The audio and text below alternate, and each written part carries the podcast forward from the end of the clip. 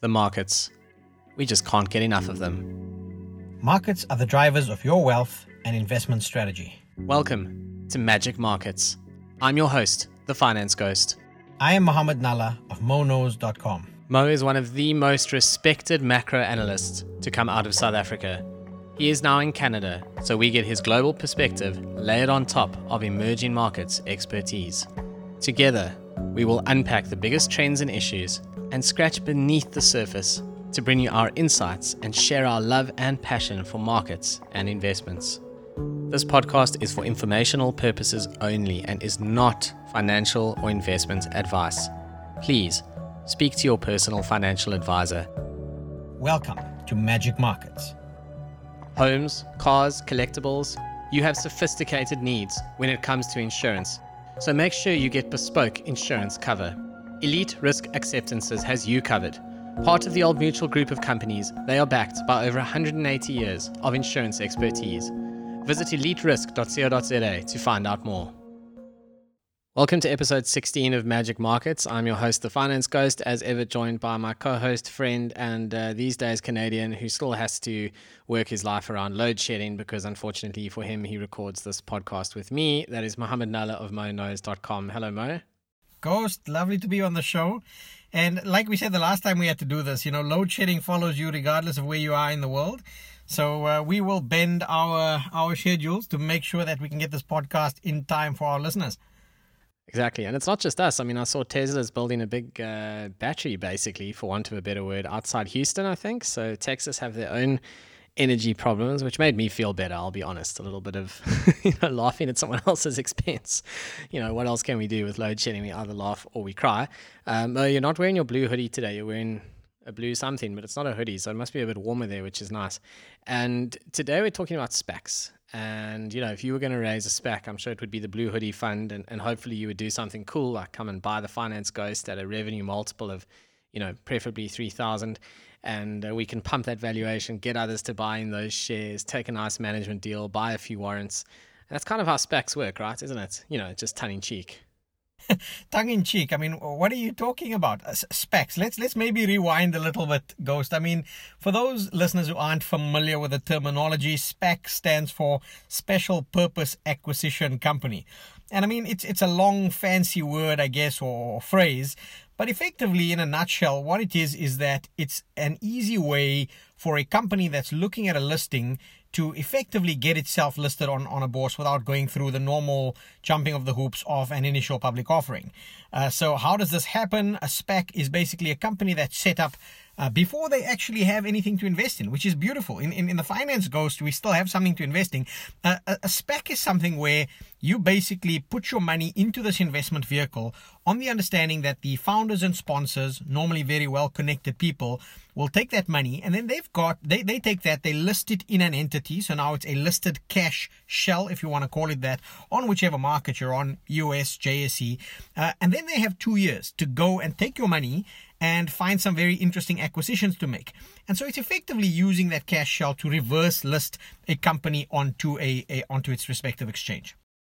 It gets a lot of attention on Twitter, doesn't it? Because celebs end up putting their names to these things. I mean, we now live in a world where Lindsay Lohan has an opinion on crypto and, and Mia Khalifa has an opinion on stocks, and you know, enough said on that topic.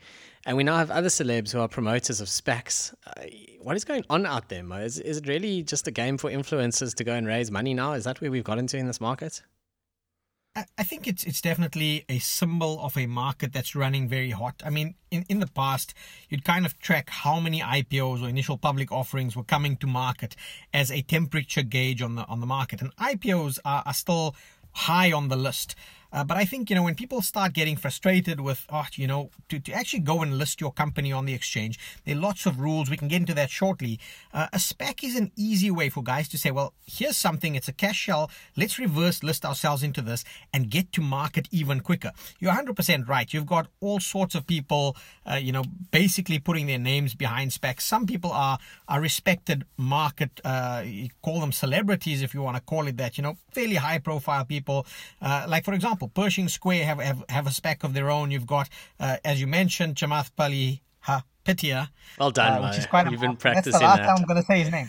But you know, he's got a, a SPAC called Social Capital, and he's he's reverse listed a couple of interesting companies.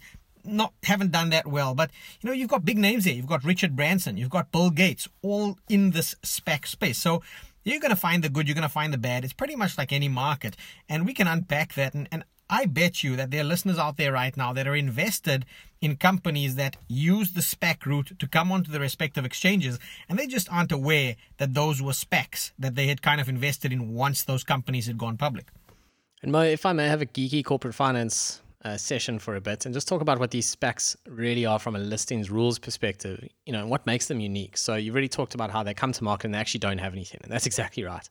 And we have the same structure on the JSE. They launched it a few years ago, and the JSE has been a very cold market in stark contrast to the NASDAQ, which has been red hot. So there's been very few, if any. I can't even think of a listing on the JSE recently, honestly. I think the last big one was Dis-Chem. I can't think of one since then. And, you know, the SPACs, there weren't many of them. I think there were about five who came to market, you know, a few years back.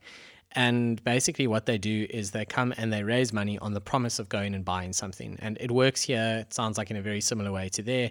They've basically got two years to go and buy uh, what is defined as a viable asset. If you go and read the JSE listings requirements, which is over 400 glorious pages, if you ever find yourself wanting to read that, it's not as lame as it sounds. It actually is relatively interesting if you care about the market. There are some sections in there that'll actually teach you a lot. But anyway, they go and they they find a viable asset and they ask shareholders nicely if they can buy it. The money sits in trust for those for that period of time between listing and actually finding the asset. And once they've bought a viable asset, it's no longer a SPAC. It's actually fulfilled its goal to go and buy something, and now it just carries on as a you know a normal company. And to give the listeners an idea of the size, so if you want to list a SPAC on the JSE, if you go onto the AltX, which is our development board, uh, you need to raise 50 million rand.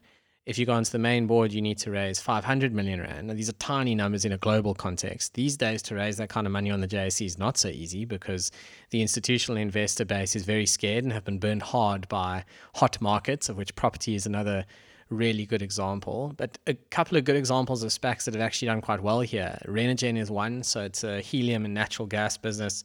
They've had a banning year in the share price. They've had a really good year to date as well. Just this week, they announced that they uh, you know, their exploration in the Virginia area of the Free State has unveiled even more helium than they thought. So it's quite a funny gas to go and make money with, obviously, but they make a lot of money. Helium's used in a lot more than just balloons. And then the other one is Capital Appreciation Group is is relatively interesting, a bit of a fintech business focused on payments infrastructure and software. But I mean, on the whole, the SPACs haven't really shot the lights out on the JSE. And the reason people do it is it's just so much easier to list. So if you want to come and list a company in the traditional sense. You know, you've got to come to market either already with a lot of money or with a really strong profit history. So you either need to have three years worth of audited profits of 15 million rand a year, you know, or you need to have 500 million rand capital and, and a business that you own and, and meets the listings requirements and everything else. It's much harder. The SPAC is a nice, easy way to come to market, raise money, and make promises about going and buying stuff. And that's the appeal overseas as well, isn't it? It's no different in the US market. Yeah, it's, it's it's pretty much the same structure. I mean, you correctly mentioned, Ghost, that you know SPACs have been around on the JSE for quite some time. You know, I, casting my mind back, I, I think we could go back to probably 2015 there and thereabouts when you know I first started seeing SPACs coming to to market down in in the JSE. Uh, some of them haven't done so well. So for example, there's there's a company called Hulisani which started out as a SPAC uh, and at around 15 rands and now trades at around a uh, you know a buck 50.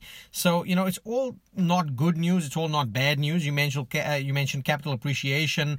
Uh, I, I, stand corrected. I think Patrice Motsepe was one of the, the the founders of that particular group. So again, I think you know, there's that strong tie up of having a strong personality, a sponsor, uh, and that buys you. Remember, if you're giving your money into a cash shell, you're basically backing that team. It's very similar to private equity, and we can go into how it differs from, from private equity quite shortly, but it's very similar to private equity where you're kind of putting your money into this vehicle. It's a listed vehicle. They then go out, they find the right deals. You're trusting that they're not going to overpay for those deals. And then the only main difference, I guess, between, for me at least, between a private equity investment and a SPAC is that the one is on a listed market. So it allows retail investors to go out there, find the ticker, buy it into your brokerage account, and you know you're playing all of a sudden. And again, the theory is this: you're playing with the big boys. I mean, just by by by uh, in terms of quantum, for this year alone, and I mean we're, we're basically just in March, but for this year alone, the number in the US is around $64 billion that has been raised through SPACs. Uh, and that's over the course of a couple of months. That's almost 50% of all of the IPOs in the US last year. So that's showing you how this has really become quite hyped up. Uh, there is a reason for this is that the emergence of the retail investor means that the market's really hot. There's a lot of interest. And so if you can start to entice people into this, some of these SPACs have gone from starting off at around $10 that's where they all start here in the US then they explode. And let's let's use a bad example. Let's use something like Nikola who didn't even have an electric car. You know they just rolled something down the hill. But Nikola started at $10 because they all start at $10 it explodes all the way up to $80 and it's now down to 16.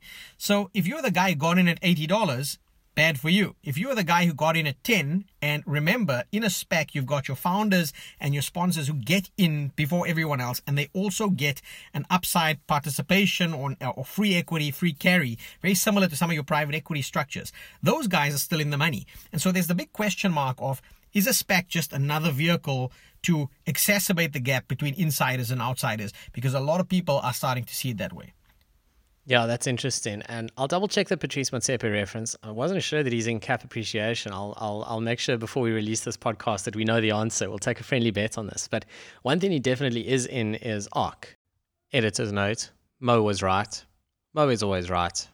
I shouldn't be taking friendly bets against him. I just want to talk to the difference between SPACs and these sort of permanent capital investment structures because it's really hard to understand from the outside. Like, what is the difference between a SPAC and, for example, Long4Life, which was brought to market by Brian Joffe, or the Ethos portfolio, or for that matter, African Rainbow Capital? And the difference here is that the SPAC arrives with literally nothing. It is a blank check company, there's nothing in there. It is a shell that money is injected into, and they go off and they buy stuff something like Long4Life listed under Section 15 of the listings requirements, which is for investment entities. And what that means is that it is a lighter set of rules than the sort of normal main board listing, but it requires the founders, the promoters, to have put the money in themselves and to arrive at market with a big number. And it's about 500 million rand if you want to list under, you know, under those specific rules. And basically, what it allows people to do is build what's called a permanent capital vehicle uh, for investments on the exchange. And what's cool with that is that the reason it's called permanent capital is unlike private equity, where it's often a closed end fund that lasts, say, seven years, then they have to sell all the assets, unwind it, and return the money to shareholders. The way these funds work is if the shareholder wants a liquidity event, that shareholder can just go and sell the shares on the JSE. So the great thing about that is, for example, Long4Life has gone and bought Sorbet, Sportsman's Warehouse, there's a beverages business in there, and they don't need to sell that stuff now. They can go and hold it for the rest of time if they want to, because shareholders who want to get out can just go and sell the shares. And actually, at the moment, that share price is, is quite depressed. Obviously, like like most have been on the JSE, it's down from where it started, and they're busy doing a whole lot of share buybacks to try and give some share price support. So you know, it's, it's important for investors to try and understand these different types of structures where promoters of assets are trying to bring those assets to market, and to also understand stuff like management incentivization. You know. That's the, the gap between the outsiders and insiders as well is what is the management team making out of this? And it's been a big bugbear for African Rainbow Capital in particular. The remuneration structure there has caused, or is certainly part of the reason why there is a really big discount to the net asset value, which is another concept that's worth discussing actually. The discount to net asset value is a situation that is common in investment holding companies where if you add up all of the underlying assets, let's say it adds up to a billion rand, you will often find the company's traded valuation is only 700 million rand and it's sitting at a 30% discount to NAV. Now, part of that is because of you know the management layer of costs sitting at the top it's because investors don't always have complete line of sight into what's going on under there. They can't always get their cash out. It's always a little bit opaque like what's going on with the money? Where's it going? And it's a little bit of an issue that is plaguing even the biggest companies. So Naspers Prosus, you read anything about Naspers and all the rage is about discount to net asset value. And these SPACs are are very vulnerable to that as well right yeah, so, you know, I, I, almost look at them differently. So if, if we rewind a little bit, if you go to, for example, these permanent capital companies, or you go to private equity holdings, like you say, in private equity, there's a there should be a defined exit. It's a seven year time period, and then they wind up the fund. In permanent uh, permanent capital companies, it's a portfolio of assets potentially that you're, you're holding, but into perpetuity. And like you say, if you require the liquidity, you go and sell, you go and sell your shares. Uh, those, like investment holdcos, effectively trade at the discount to NAV. That's the main issue there. for me, specs are somewhat of a, a, hybrid in that it's not a portfolio of assets that you're necessarily buying. It's a particular company. And that is why, you know, I want to almost separate that because, like I said to you, there's some stocks that have found their way to the market here through a, a SPAC uh, structure. And one that springs to mind is, is, something called DraftKings. And, you know, that went from $10, which was your SPAC kind of listing price, to around, uh, you know, 67 at the high end. But it did dip down to 35 in the interim. So very volatile. But that's probably one of your success stories. But what you're now buying is you're buying the underlying business. You're going to be buying Virgin Galactic. You're going to be buying, you know, you know WeWork, for example, was something that considered an IPO and considering a SPAC. So again, you know, there's lots of these good as well as bad, bad examples. Uh, in terms of the, the, the management incentives, it's a very important point that you bring up because in the private equity or permanent capital companies, there's there's an ongoing drag, I guess, if you want to call it that. There's sometimes management fees, uh, incentives, and so forth. With regards to the SPAC, there's usually a structuring fee. So, for example, there's a fee upfront of we've put the SPAC together, and that could be around three percent. Uh, and then when they actually make the acquisition, there's maybe another three percent that you bleed uh, at that point in time. So even though it lists at $10, remember that there's the free carry that you're giving to the founders and the sponsors, and there's also this fee bleed, means that technically, whilst it's trading at 10, that your inherent value, your NAV of that SPAC on day one, before any acquisition is made, is very likely below that $10 and only gets unlocked in time if they put a good company in it. One last point I just wanted to raise as well is that investors need to be very sensitive because, like I say, they might be holding stocks now that came to market through a SPAC structure. And why I say they need to be sensitive or aware of it is that a lot of times those SPAC structures have lock in periods for the founders, for the sponsors.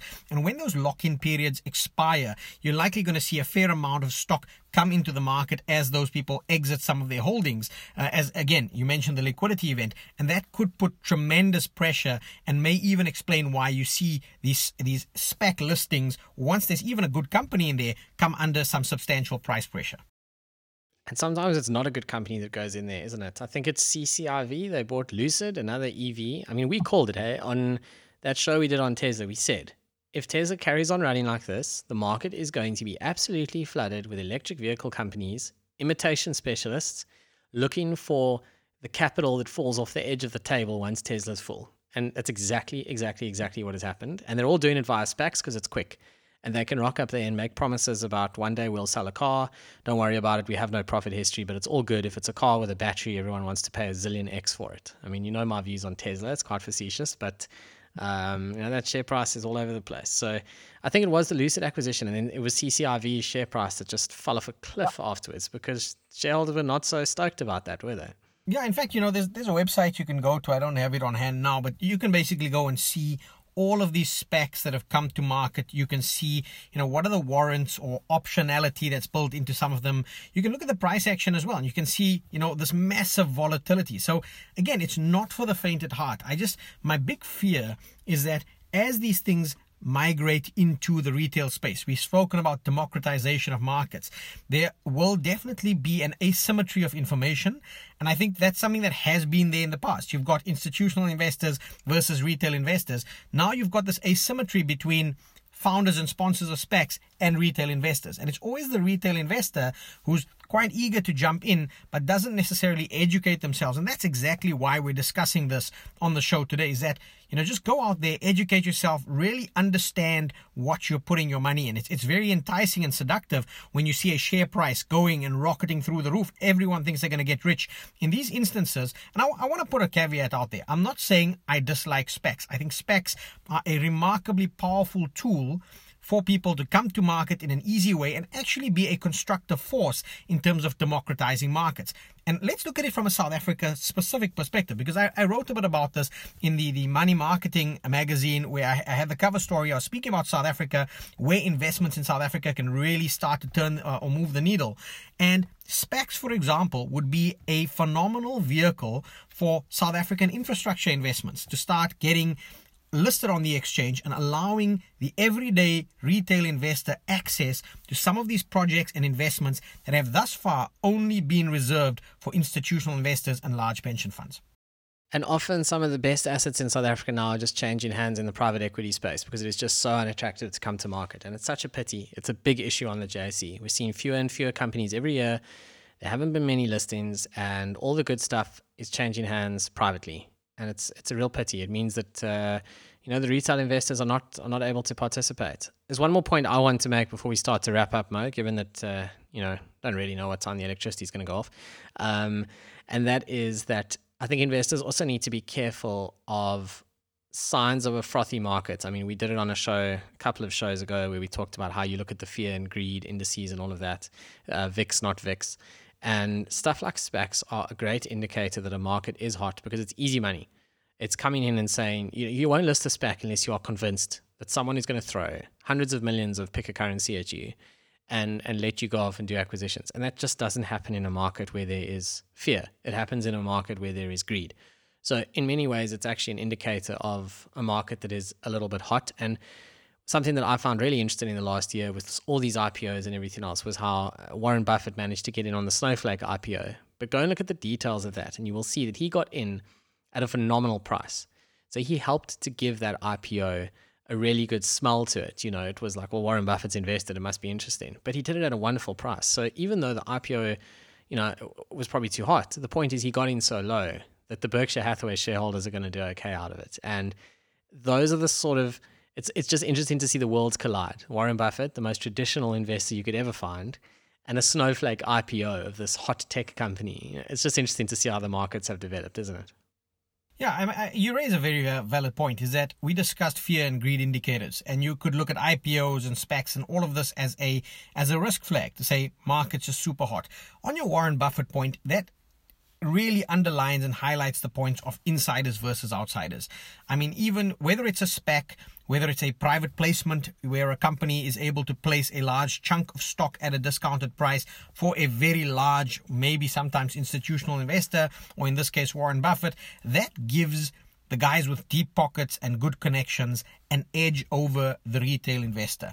Uh, and unfortunately, I mean, even with, with a lot of these things, you know, in the US, if you want to get in before the IPO, before the listing, you've got to be an accredited investor here, here up in, in North America. And I think that means you've got to have a million dollars worth of investable assets, excluding your home, uh, before you can even start to play in this space. So, you know, I think those are definitely trends that people need to be wary of. Uh, and again, I think the answer here is education, education, education. Don't just go out there and buy stuff because someone's tweeting about it. Go out there and actually have a look and say, what is the business? Even if, it, if it's going to market through an IPO, and today, while we're recording this, we're waiting for Roblox to, to, to, to have its IPO. Now, I steer away from IPOs because there's just so much hype. I might love the business, but I might just not want to get into all of that hype uh, and get carried, uh, get, get carried away. Maybe that limits my returns. But the, the important thing here is education. If someone's just tweeting about it and the line is going up in a straight line, that's not how you build an investment case. That's not how you build an investment strategy. Uh, this is about long term sustainable wealth creation. And I, I guess that's kind of the, the message I want to leave listeners with is be very clear in your head in terms of what is your strategy, how are you going to execute that, and then stay the course and really push back against being swept up into the hype because you know what they always say is if, if you're at the poker table and you don't know who the fool is at the poker table, it's you. So yeah, I guess that's that's a nice way to wrap up uh, the show. Goes from from my side is just listeners go out there, do your due diligence before you you you part with your hard earned money. Yep, risk management and a nod to our sponsor of the show, Elite Risk Acceptances. that can help you with a lot of your risks, but I'm afraid your investment risk is not one of them. So speak to them about your insurance, but get yourself into an investor report if you want to manage your risk uh, from an investment perspective. Mo, Blue Hoodie Capital, that's it for tonight. Uh, I look forward to uh, you listing us back one day when we're big and buying the finance ghost. But until that day, we'll just hope for electricity. Ghost, until then, we're going to actually put Magic Markets into a SPAC, and we want all our listeners to give us tons of their money, and then we'll find an acquisition to make for them. There we go. And the acquisition can be the finance ghost. You see, it's easy. It's easy, Mo. There's nothing, nothing difficult about this. All right, that's it for this episode of Magic Markets. Thank you, Mo. Thank you to our listeners. You know what to do. Give the podcast a rating, share it with your mates, and thank you for listening. Homes, cars, collectibles. You have sophisticated needs when it comes to insurance. So make sure you get bespoke insurance cover. Elite Risk Acceptances has you covered. Part of the Old Mutual group of companies, they are backed by over 180 years of insurance expertise. Visit eliterisk.co.za to find out more. Remember to visit thefinanceghost.com and MoKnows.com for more detailed insights. This podcast was for informational purposes only and does not constitute financial or investment advice. Please consult your personal financial advisor.